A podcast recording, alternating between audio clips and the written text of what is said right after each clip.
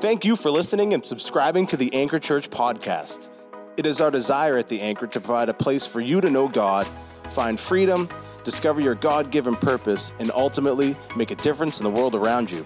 Each week, the Anchor podcast features Sunday sermon. You can follow along in this podcast episode and read the sermon notes on our website by visiting theanchor.me. Now, let's get into the word. Y'all doing all right today? I'm glad you're convinced. Uh, y'all doing all right? All right, that's better. Awesome. Well, listen, in, in light of today being obviously Father's Day, uh, I want to take the next few minutes just to uh, share a couple thoughts with you, really about uh, manhood and being a father. Now, I know when I say that, that sounds super appealing to the ladies in the room, um, but I just believe Jesus is going to talk to you too. Can y'all, can y'all just lean in with me today and let's see what Jesus will do? Amen? Amen? All right, here we go. I've been down at the south, y'all, where they've been like, where they shout at you and stuff. So y'all got to work with me today, all right?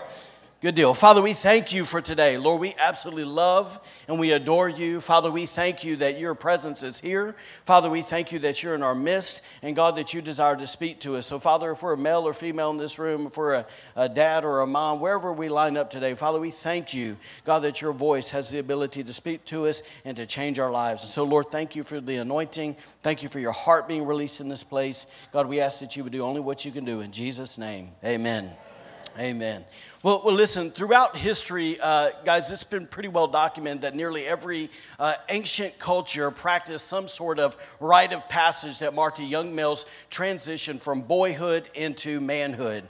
Now, if you study all this, you find out that even though the details surrounding all these ancient rite of passages vary almost as much as the different people groups who practiced them. It would appear like literally that wherever you kind of go in the world, that there were seven similarities or seven common practices across the board. And we're going to run through those really quick, just kind of set a foundation.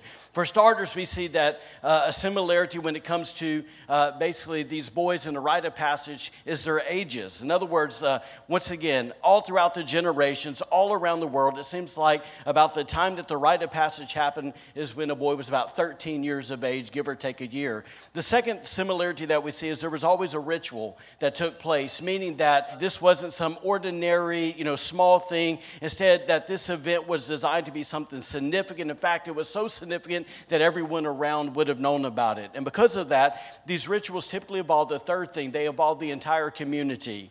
In other words, a rite of passage always expanded beyond a, uh, a young boy's immediate family. You know, this transition or this maturation process would have touched the entire uh, heart and the entire core of the entire tribe, the entire village, the entire community. In other words, everyone would have been invested. The fourth similarity we see is that there were always lessons that were being passed down from the older generation to the next generation. And so, for example, this is where things were taught like life skills, uh, character, the religious traditions and history of the people, future responsibilities, in other words, what their future responsibilities would be as adults, and so on. In other words, it's this that uh, at this this phase or this moment that they were intentionally and consciously uh, being formed in who they were expected to be for the community moving forward. The fifth similarity was this it was the challenge.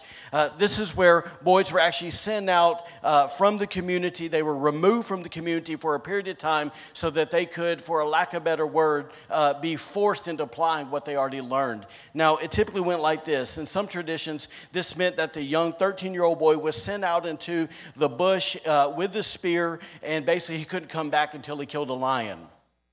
Uh, in others uh, traditions, it meant this that they would have to be removed from the community and they would have to survive by, by themselves, completely unassisted, uh, in the wild for six months. Right? And so, in other words, this was their proving ground, if you will, that, that were basically the community was like, let's see if they have what it takes to be a man.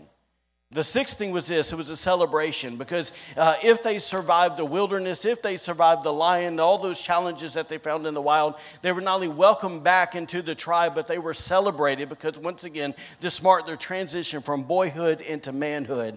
And the last similarity we find is this it's the uh, reintegration. And what I mean by that is this is this is where they had the privilege and the responsibility to be absorbed back into the society so that they can now function alongside the other men in the tribe, in the village, in the community, that they too, from that day on, would help bear the weight of providing and protecting their people, uh, basically from that point on. Now, why am I bringing all that up today?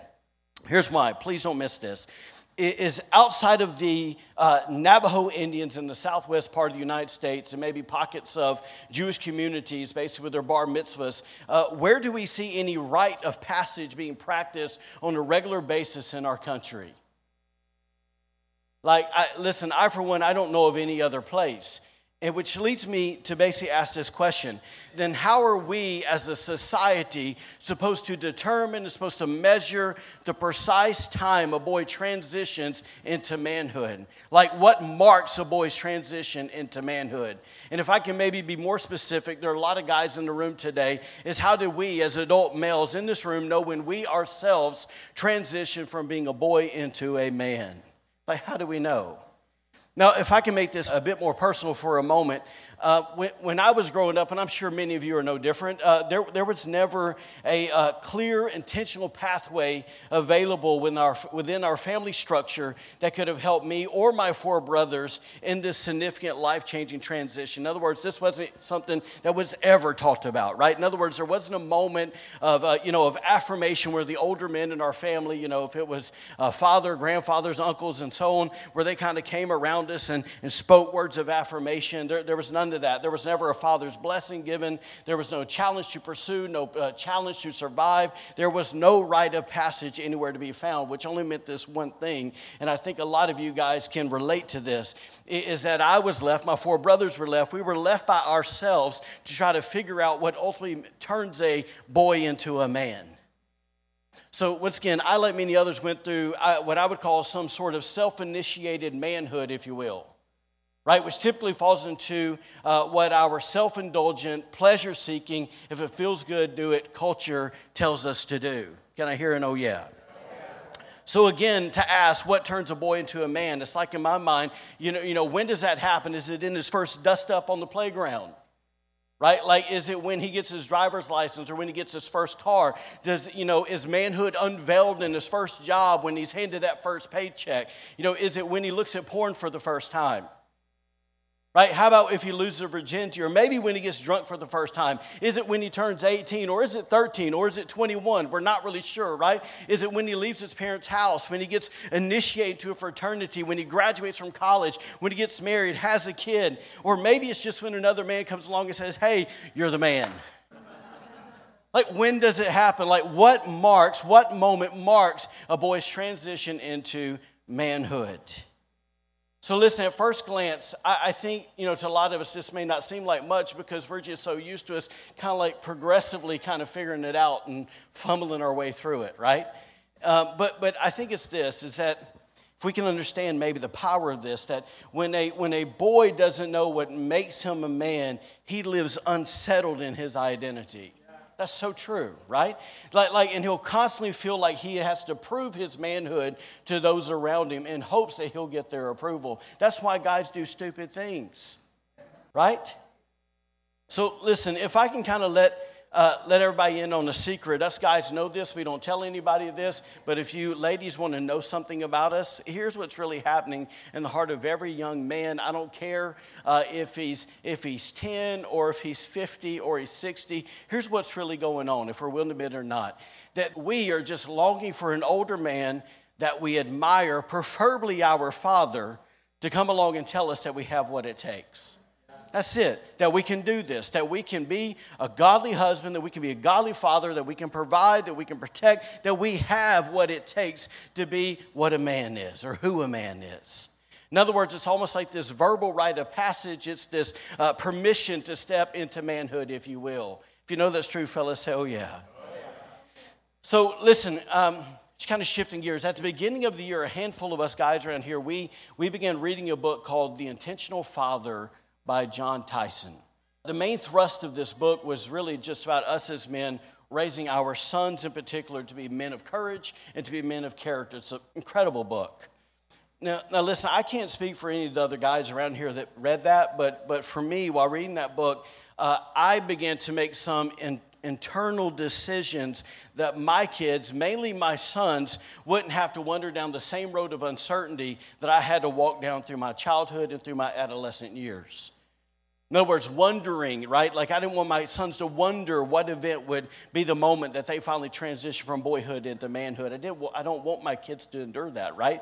Now, now, listen, when I say that, here's what I'm not insinuating.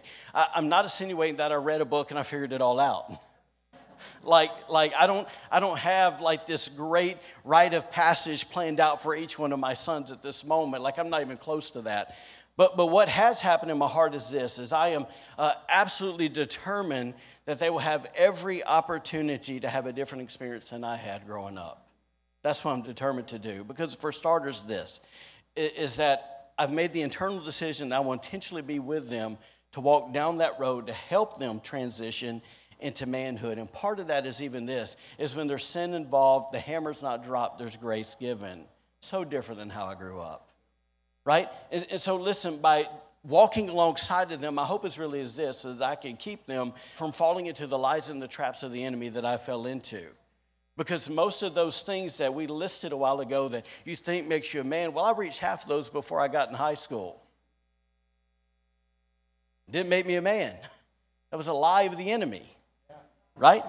So, so let, let, me just say this for what it's worth. And, and I really wrestled if I wanted to share this or not, uh, but I feel like maybe there's a fellow or two in here that needs to hear this. So, listen, one of the main perspectives that needed to shift in my heart for this internal decision to take place was this is while I was reading that book and listening to some other podcasts, I, I was, I was really doing all that while I was hanging out in my garage, right? And, and one day I was, I was hanging some. Um,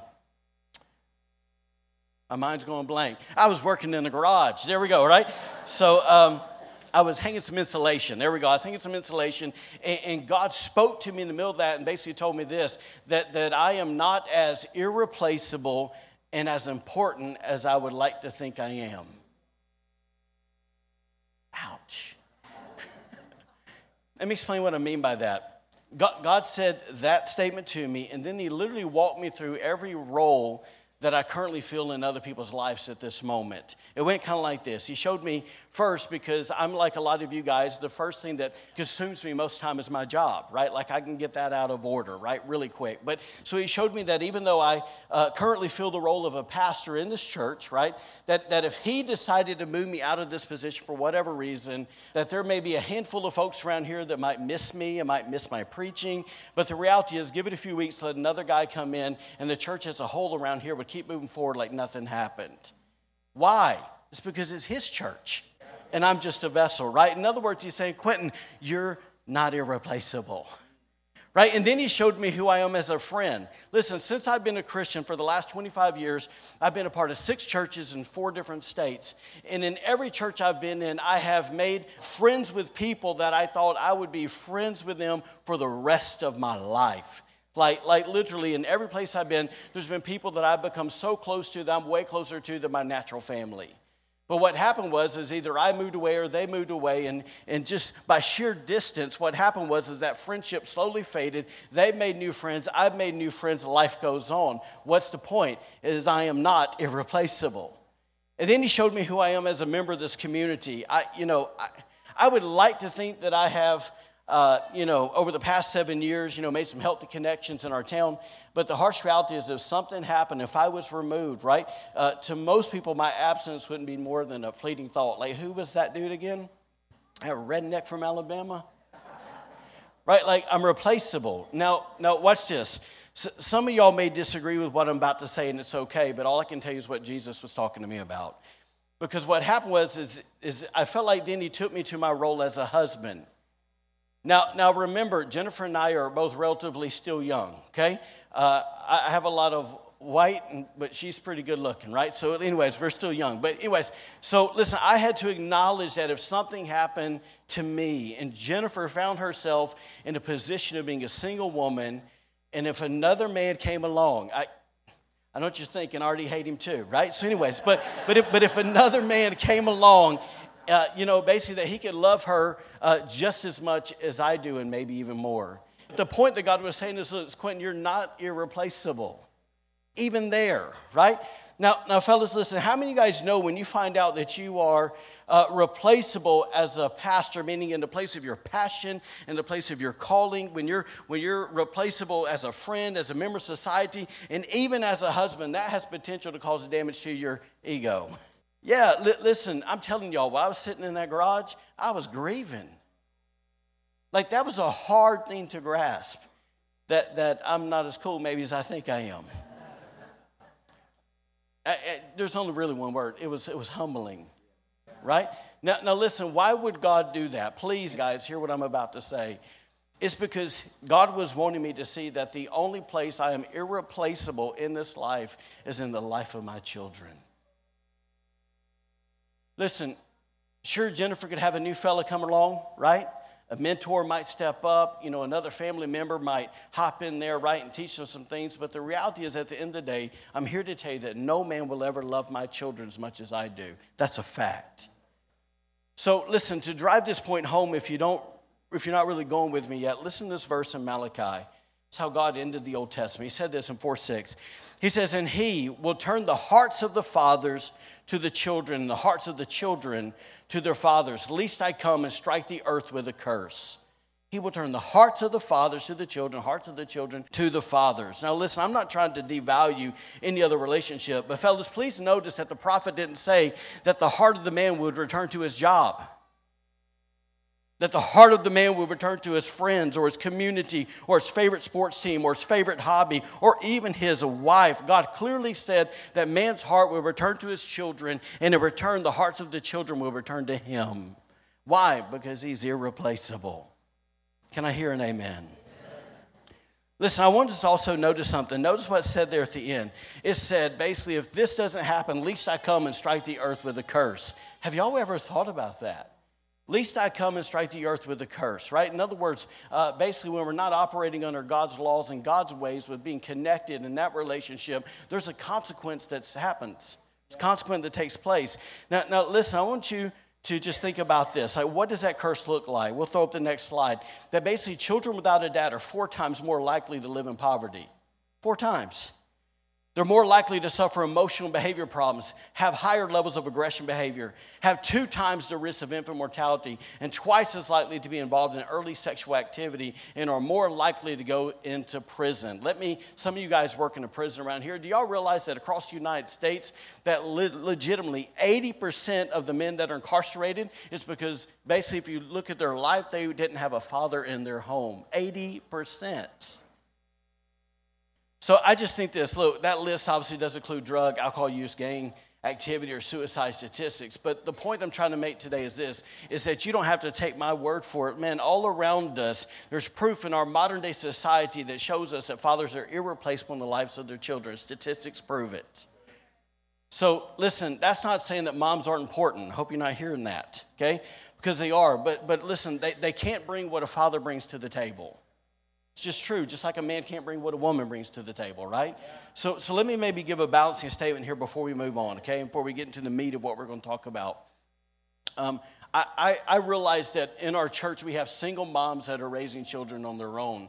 And, and I want you to know that that doesn't mean that those negative things that we just listed and all the other things we could say automatically happen in their child's life because the dad's not in the home. That, that's the, the worst decision a woman could ever make is just get a man, just kind of feel something. They need to hear from Jesus, right? Okay? God may have a Boaz for you, right? But you need to hear him. Amen? But, but listen, all I'm going to say is this is that uh, the Bible makes it really clear that as believers, we're no longer under the curse. So we don't have to live under all that, right? And, and the cool part is, is the Bible says in Isaiah that God will be our husband, right? So, ladies, he'll be your husband, right? And he'll give you the wisdom, he'll give you the discernment, he'll give you the anointing uh, to do what you need to do to raise your kids in a way that even if man, in other words, Jesus will be the man in your home.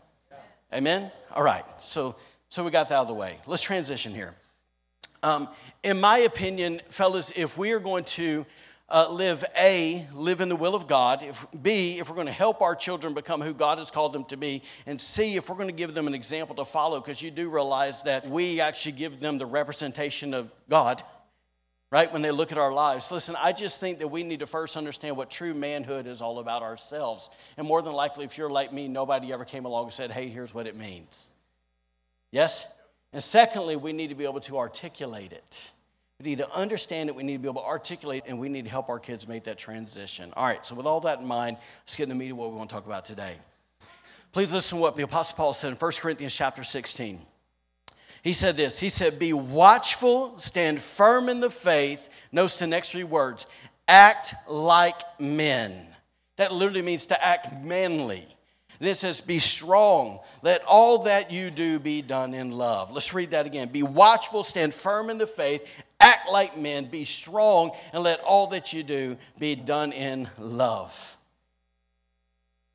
Gang, unless I'm missing something, looks like Paul is saying that a man acts or behaves like a man when he is watchful, when he stands in faith, when he walks alongside other men, when he's stronger, when he's courageous, and when he walks in love. Like to me, when I read that scripture, it appears like these five, we'll call them marks, these five marks form, or for lack of a better word, they form a, a grid that defines what, uh, what it means to be a man in God's eyes. Like, don't we want to be the kind of man God wants us to be? Then we need to grab a hold of these five things. Let's dive into this really quick. Number one, to be watchful. So, once again, according to God, we act like a man when we are watchful. These, the word watchful means this it means to be vigilant and awake, lest some destructive calamity overtakes you. Listen, when I hear that definition, my mind immediately goes probably where some of you guys go. It's 1 Peter 5 8. It says, Be sober minded, be watchful, be vigilant. Why? Because your adversary, the devil, prowls around like a roaring lion seeking someone to devour. Did you notice that he can't devour everyone? says he's seeking someone. Who's he, who's he devouring? He's devouring the fellow that's not watchful. He's, he's devouring the families where the man is not standing as the gatekeeper or the watchman on the wall, right? And, and not looking out for his family. That's where he's devouring things. Amen? So, listen, if I could elaborate on what it means to be a man who's watchful, it means this it means to be, be spiritually alert, to be in tune with the Holy Spirit, right? So often we're in tune with Fox News more than we are the Holy Spirit. We need to be in tune. Listen, Fox News is not the voice of God. We need to hear the voice of God. Amen? Listen, it means to be clear headed and pure of heart. It means to have spiritual discernment. In other words, you can read what's going on. Is it evil or is it God? I need to know which one it is.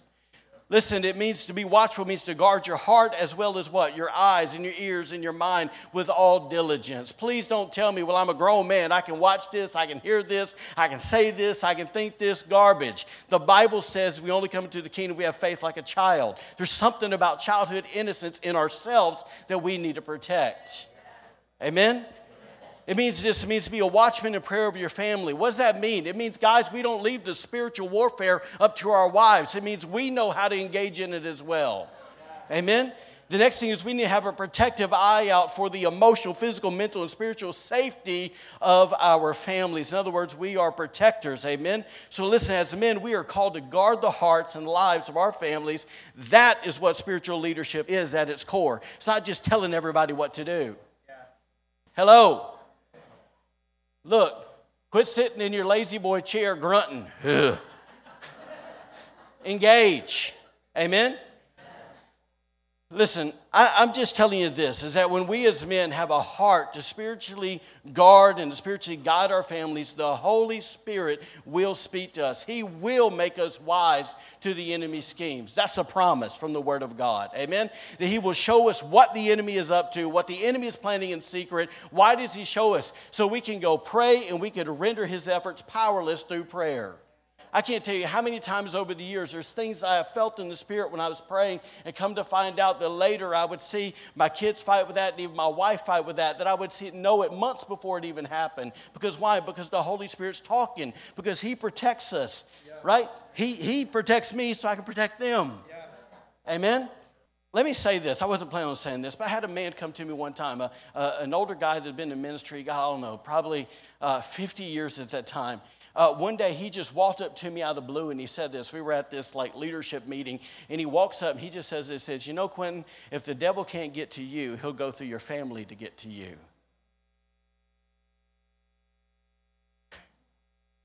We need to be watching, guys. Amen. Let me give you another thought, and I'm, and I'm not saying that this is actually what Paul is talking about here biblically, but there's something that I want to share with you because I, I think this is important. I, I personally only believe that God wants us as men to be watchful, but I believe He also wants us to be men of vision. He wants us to be able to see, to have vision. And here's what I mean by that. Uh, this might sound a little strange, but, but outside of worship music, my favorite band is Need to Breathe. I love Need to Breathe. They're awesome, right?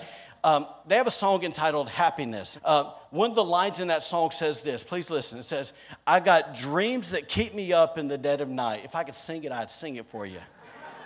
But I can't sing like Bear. I got dreams that keep me up in the dead of night, telling me I wasn't made for the simple life. Man, every time I hear that, I want to run through a daggum wall. Right? Because here's why. Because I believe that the moment that God takes up residence inside of us, that the simple, the mediocre, the status quo life goes out the door. I hope y'all believe that, right? That which means this that if we are going to live beyond the status quo, then it means we will be required to receive a vision from God concerning our lives. Do you have a vision today? Right? Listen, the Bible says this, I may be pulling this a little bit out of context, so give me grace, but the Bible says in Acts 2, says, In the last days, God says, I will pour out my spirit upon all people. Your sons and daughters will prophesy. Yes, that's still happening. Your young men will see visions, and your old men will dream dreams. Now, listen, I don't know about you, but I believe we need a vision for our relationship with God. I believe we need a vision for our family. I believe we need a vision for what we're called to do, and I believe we need a vision for our future. Amen? So, listen, with that verse in mind, I'm here to tell you that I think it's okay for you to have big dreams. I'm here to tell you that you should have big dreams. Right? In fact, God has made each one of us men and, yes, women. He's given us imagination. He's made us creative in our own ways. Therefore, He likes it when we're full of ideas and we're full of dreams. So I repeat to you again He wants us to set big goals. He wants us to have big dreams. And He wants us to rely on Him to achieve those dreams because it's got to be connected to Him. Can't be selfish. Amen? Listen, I believe, fellas, that he wants us to be filled with passion. Listen, if the Red Sox, if the Celtics, right, if the Bruins, if the Pats, if we have more passion for them than we do for God, something's wrong. Right? I, I literally, if that's the case, I question where your heart is. That's truth right? So, so here's what I'm saying, man, is that we don't need to settle for some status quo in any area of our lives. And so I, I ask you again are you a man? Are you a person of vision? If so, what is it? If not, why not? Like, why not? Listen, there's a big God who lives inside of you. In fact, the Bible says this in Ephesians 3. It says, Now all glory to God who is able through his mighty power at work within us to accomplish infinitely more, infinitely more than we might ask or think. So why not dream big, fellas? Why not?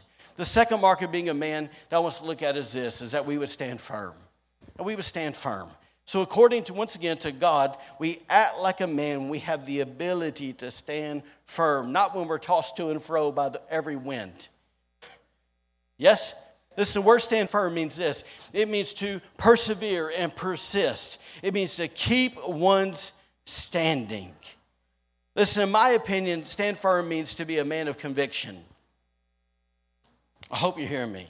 It means to be a man of consistency, stability, and integrity. It means to be a man who is willing to stand firm in the in what? The truth or for the truth, for righteousness, for holiness, for purity. It means we're willing to go against the grain. It means we're willing to walk the path less traveled. If I can put it plainly, it's this, guys, please hear this that men aren't afraid to stand. Real men, godly men, aren't afraid to stand against the tide when they're resolved in what and who they believe.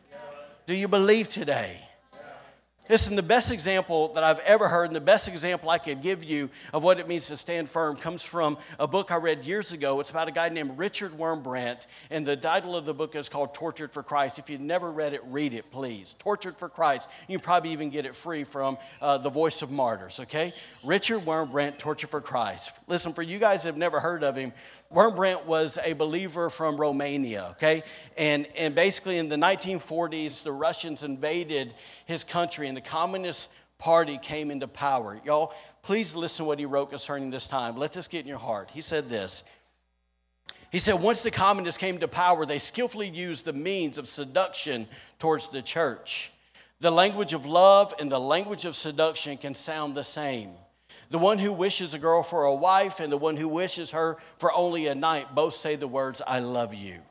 Jesus told us to discern between the language of seduction and the language of love, and to know the wolves clad in sheepskin from the real sheep.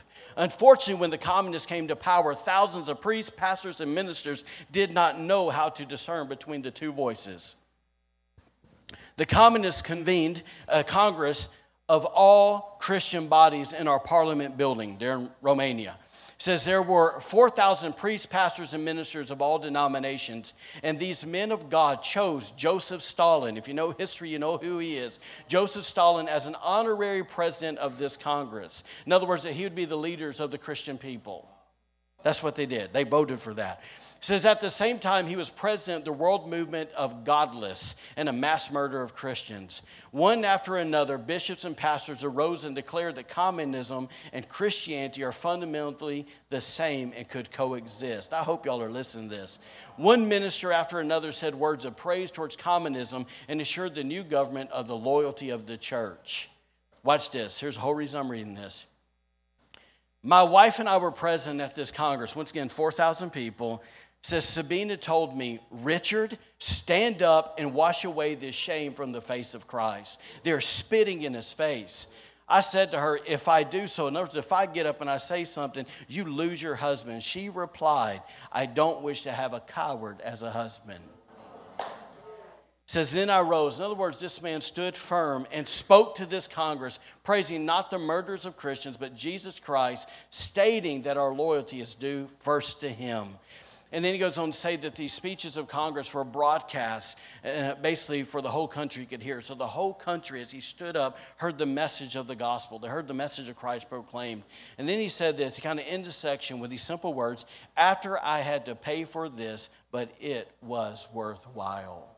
What was the payment that he had to pay for standing up that day? It was this it was 14 years of imprisonment and torture by the Communist Party. 14 years. But here's what I want to tell you today. In the face of great opposition, that man bravely stood firm, right, and protected the reputation of the kingdom of God. Listen, I'm just saying, man, if he can do that in the face of communism, surely we can stand up against the schemes and the plans of the enemy that's, that's raging in our society, in our generation. Please hear this one thought, guys. So the next slide. The moments that define us as men are when we choose to do something difficult that we know won't be a popular choice. That's real manhood. We stand for Jesus when we know it won't be a popular choice. In other words, when we stand for our faith and we know it won't be celebrated, right? It won't be accepted, right? In other words, a lot of people will say it's evil, even, right? But the bottom line is it's right and it pleases our Heavenly Father. Amen? So, listen, I think we can do this because of what Jesus said in Matthew chapter 7. Please listen to this verse. I wish I had time to really dive into it, but I don't.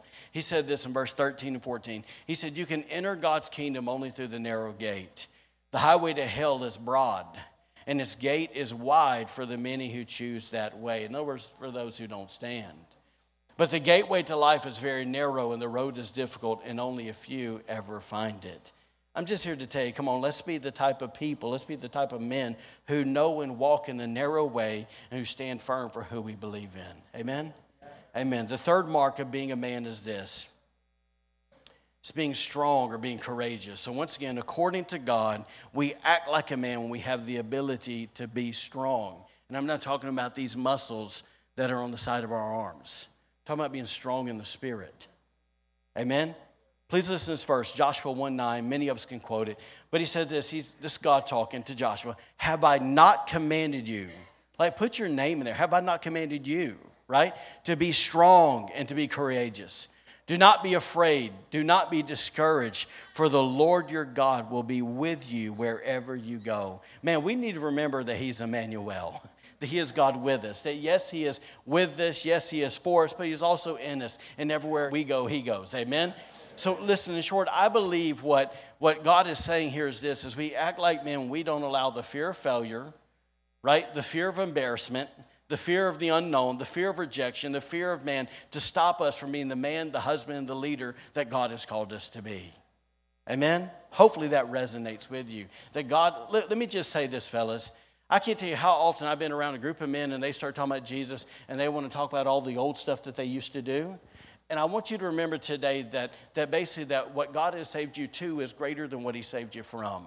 Yeah. Amen. So listen, we don't need to let fear stop us from doing what God's called us to do. Amen. Yeah, let me say this, just kind of help some of us out. I, I think the only way that that really that we can do what Joshua 1 9 says is this is, is, is really we have to uh, come to the spot where we go, you know what, I have to first admit, and second, I need to embrace my weaknesses. Please don't miss what I'm saying. Like every, every person in this room has weaknesses. Every person in this room has shortcomings. Every person in this room has failings. Uh, we all blow in different, in different ways. Is that not true?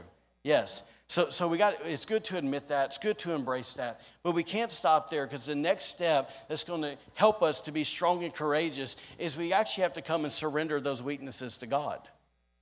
Like if I have a fear of failure, I need to surrender that to God. I know what it's like to walk in that. Fear of failure is crippling because you don't take risks and you don't live by faith. Yeah.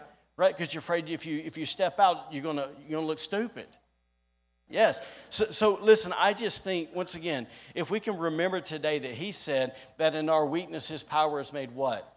Perfect, it's made complete, right? That in other words, that we are actually becoming displays or, or banners, if you will, basically of God's power when we simply go, you know what, God, here's my weaknesses, and in exchange, we get to receive His power and we get to go do what He's called us to do. Because once again, as, the old quote says, that courage is basically is what? It's not the absence of fear, but it's what we do in spite of the fear. In other words, that we scheme to step, even though we feel that, we don't let it stop us. Amen? Let me give you a verse to encourage you here. One of my favorite verses, probably my favorite verse out of Isaiah. Isaiah 41, 9 to 10 says this. It says, I took you, fellas, from the ends of the earth, from its farthest corners, I called you. I said, You are my servant. I have chosen you and I have not rejected you. Isn't that good news? It says, Do not fear anything. Anything. Don't fear it.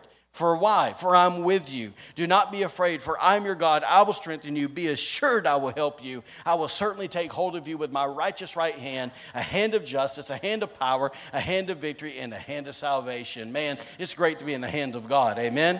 Amen. Listen, the fourth mark of being a man that I want to look at is this. Is, is notice Paul said, basically, let all you do be done in love.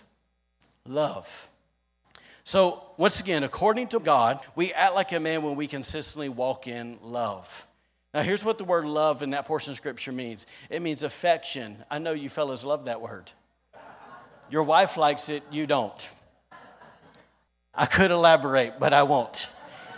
Affection, goodwill, benevolence, and brotherly love. Listen, with that definition in mind, I think most men by nature tend to uh, lean in the direction of truth and justice, right? And, and we tend to, as fellows, we tend to lean away from things like tender affection, right? And compassion. Like we, we lean into truth, we lean into justice, and we lean away from affection and we lean away from compassion. Man, it's just kind of, I don't know, it's kind of like how we're wired in a lot of ways. But listen, in fact, I like how one male author put it. He said this He said, A lot of us men think of love and kindness as a women's sport. Like, that's for the ladies, right? That offended you, get mad at him, not me. All right, here we go. He went on to say this. Please listen. He says, Sure, we generally get past some of our inhibitions and are able to hug people on occasions, as long as it's short and it doesn't call our manhood into question. In other words, let me just, there, there's like this, uh, like, Kai, hop up real quick? Hop up. There's like this, like this rule that's known to men. Like when we hug, there's this, like, come on, bud, don't be afraid. See? He, see? It's okay. Come on. No, I'm not going to miss. Come on.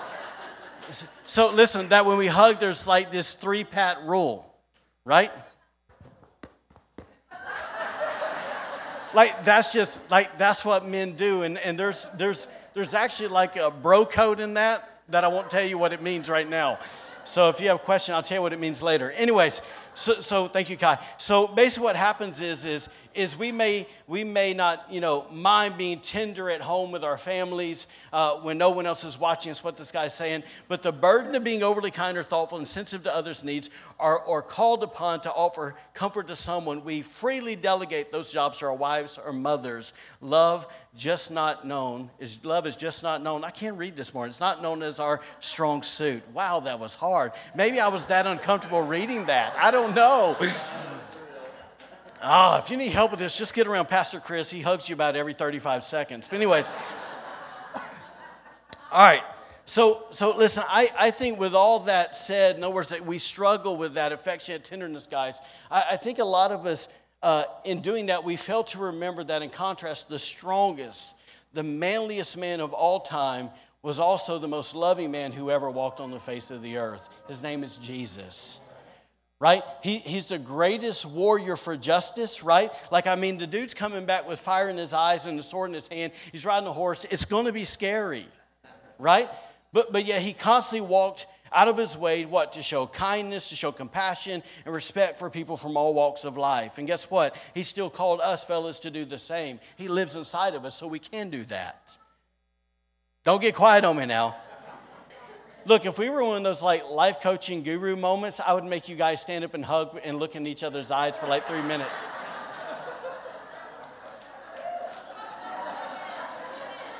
They actually say that if you look in a, and look into a person's left eye, that basically it makes their joy overflow. So I'd say, look at each other's left eye. Come on, let's take a moment here, okay?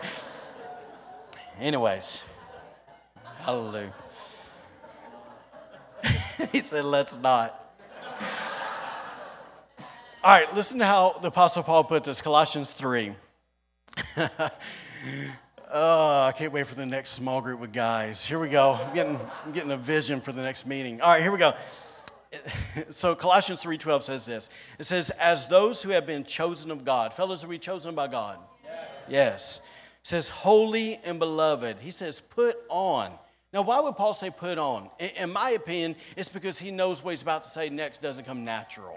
He says, put on a heart of compassion, put on kindness, put on humility, put on gentleness, and put on patience. Let Jesus help us do that. Amen? Amen. The last mark of being a man that Paul mentioned in 1 Corinthians 16 was this, and, and it was actually in the middle, but I brought it to the end for a reason. It's this He told us to act like men, to act like men. Let's look at it one more time. 1 Corinthians 16 says, Be watchful, stand firm in the faith. Once again, act like men. Somebody say men. men. says, Be strong. Let all that you do be done in love. Please notice this. Please notice that Paul didn't say, this is important, he didn't say act like a man. He didn't say act like a man, Rather, he said act like men. In other words, he is plural, it's not singular. Now, I believe Paul intentionally chose the plural form of this word because he knew that manhood is never an individual journey. It's never an individual journey. In other words, fellas, listen, it's like this. It's like by God's design, we are called to be connected to one another if we like it or not. Right? So if I could say it to you another way, it's bottom line, there's no lone wolves in the kingdom. There's no lone wolves in the kingdom, guys. So, so listen, so many people, I think, think of lone wolves. In other words, like we see pictures of it, you see all this stuff. They see them being dark and mysterious and strong, and, you know, they kind of become like legends, if you will. Uh, but, but the truth is, is if you actually go and watch like a nature show, like lone wolves, man, they're weak, they're malnourished, and they have really, really short lives. Are y'all with me? Listen, that wolves, even the strongest and biggest wolves, when they start, need a pack with them. If you watch how they hunt, to circle and actually kill the prey. It's never one alone. Like eh, they may be able to grab a little rodent, but they don't take down anything big. How can I say that? Fellas, if you stay isolated, you might do a little something, but if you want to do something great for God, you better get with the pack. Yeah. Amen? Listen, that the bottom line, when you look at wolves, man, they need a pack to huddle with for warmth and protection. And what happens is when a lone wolf doesn't get enough to eat, right, when he doesn't have the pack to help him kill, when he doesn't have the pack uh, to keep him warm and he's left exposed to the elements and other animals, what happens? It's proven again and again and again in nature. They die prematurely. Right? Listen, and I'm here to tell you the same goes for us spiritually speaking. We will never thrive on our own. You with me? So, with that in mind, listen what Solomon wrote. We're almost done. Hang in there with me. Ecclesiastes 4 says, Two people are better off than one, for they can help each other succeed. What does that mean? It means this, man, that, that if we're basically other around, around other guys, we're going to be successful in what God's called us to do. It says if one person falls, because you will, the other person can reach out and help.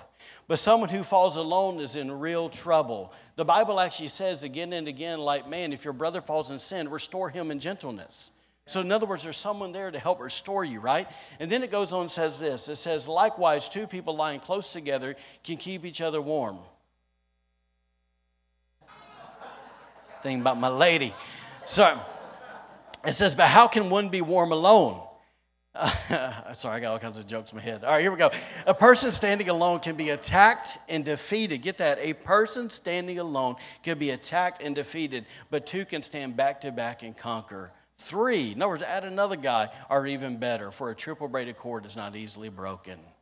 Here's the point, guys, is that we need to be surrounded by godly friendships of other men, right? If we're going to become who God wants us to be. Are y'all with me? Listen, that we need each other if we're going to be godly husbands, we're going to be godly fathers, and so on, right? Like, like if we're going to help our kids transition smoothly into womanhood or into manhood, we're going to need this entire community of dads and moms and grandfathers and grandmothers working together. In fact, I'll, I'll throw this out to you. Going back to that book that I was reading, right, that a handful of us were, um, I realized that a lot of things that I need to teach my kids, that guess what? That, that I don't have the ability to teach them. And I begin to realize how much I need a community of men around me to help my children, help my sons make that transition into fatherhood. So, like this, I wasn't planning on doing this, but there's two guys in this room that have already made a significant impact in my oldest son's life. So, like, part of it was this: is my son has asked me, like, "Hey, Dad, can you take can you take me hunting?" Well, I have very little time to do that, need to make more time to do that. Uh, we, you know, we have the necessary things to do that. Uh, but, but I'm like, okay, I'm not sure how to go about that.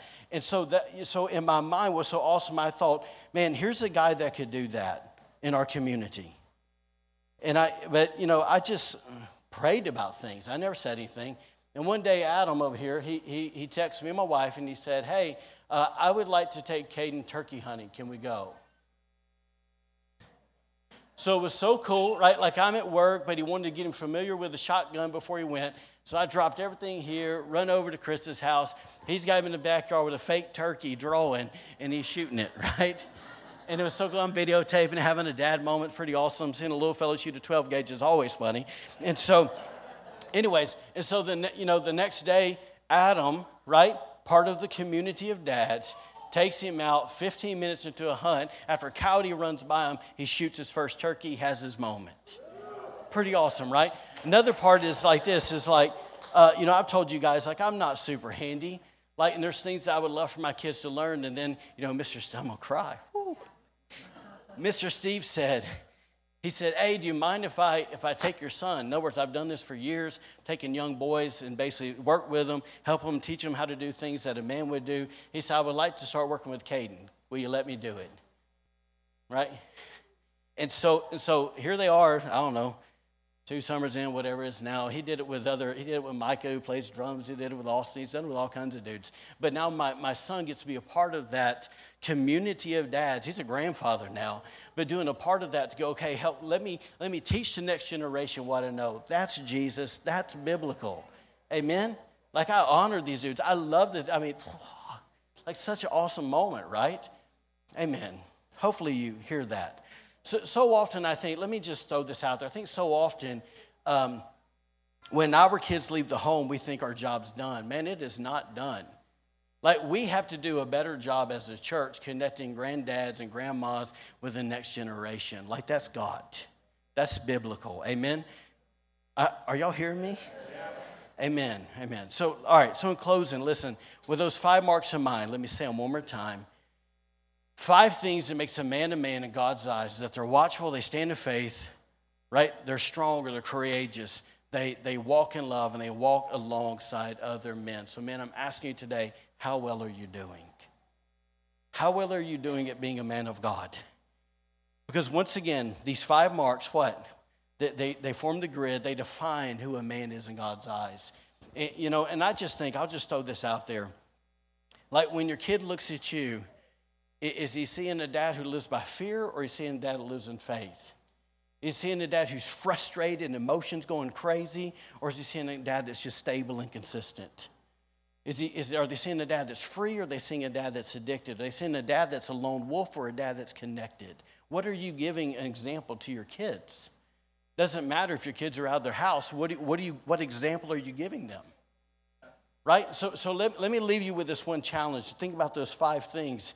It's a, it's a simple verse. 1 Kings 2 2 simply says this Show yourself a man. Fellas, can we show ourselves as men? Amen? Fellas, do me a favor. Will you stand to your feet? Just the men. Stand to your feet, please. Thank y'all for coming today. A few weeks ago, I rebuked everybody about not coming on Father's Day, so I appreciate y'all coming. yeah. Can I pray for us? Notice I said us. Amen. Ladies, if you don't mind stretching your hand out towards these fellows because we need your prayers. Let me say something. Everybody look up real quick, please. I'm sorry. I'm not trying to yank us around here. You know, so often I think ladies get frustrated with men because we don't lead the way that they want us to lead. Right? Like they get frustrated with us. And, and I think what they, what they miss a lot of times is that we ourselves weren't ever really given great examples of that.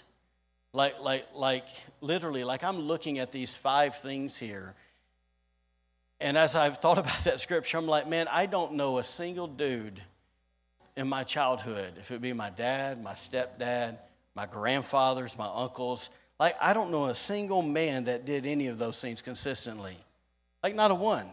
The awesome part is, is since I become a believer, uh, it's like funny that every man that I admire, I see those qualities in them. I don't think that's by accident. But, but so listen, in, in, spite of maybe what we've seen or what we haven't seen, there's a decision that needs to be made. And once again, even if we don't have that example, ladies, give us grace to let us work on these things and let us grow in these things. And, and it'd be best instead of nagging us, you would just pray for us in these things. Is that okay to say that? And so support us in those things. And part of it is this I'm going to tell you, this is for some woman in the room. Part of the reason that your husband doesn't lead the way you want him to lead is because you won't let him. Because every time he goes to lead, you cut his legs out from under him. If he speaks, let it be spoken. Right? Let it be spoken and stand beside him in that, even if you disagree. You can work that out behind closed doors. You don't have to say it in front of the family. Okay? No one needs a mom or, or, or basically a mom that always wants to show how super spiritual she is and how much greater she is than dad. Nobody wins in that. Amen? Bubba, behave yourself. don't be talking don't be talking to your wife right now, right? oh, I love our church. Anyways, but but listen, man, you got to step up. It's time to come out of the cave, get out of the shadows. You got to do what you've been called to do. I do too. Yeah, that's about the past six months, man. God yanked a knot hole in me. I mean, it's been awesome. Okay. So, so can we do that? Amen? Let's pray. Father, I thank you, Lord, for every man that's standing in this room today.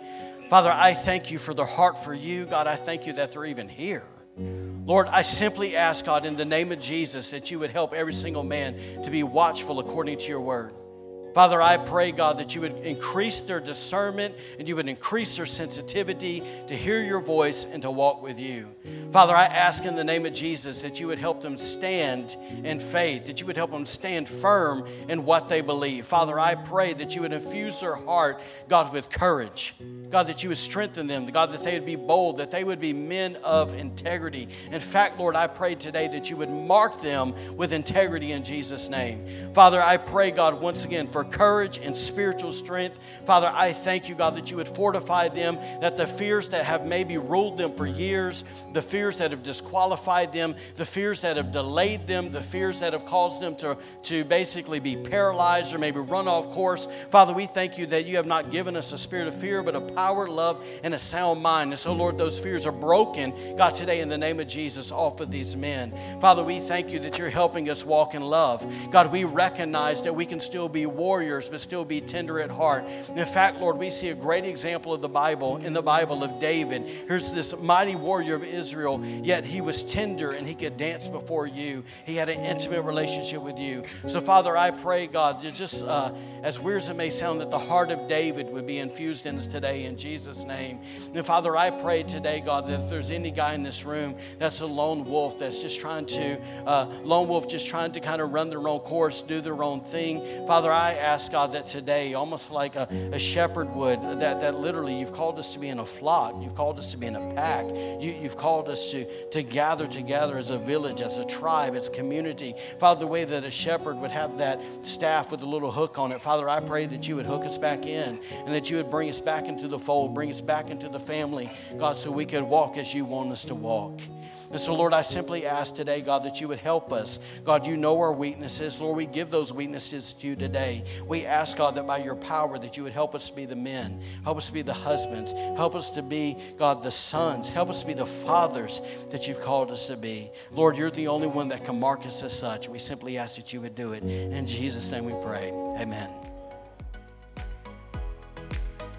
Thank you for joining us today.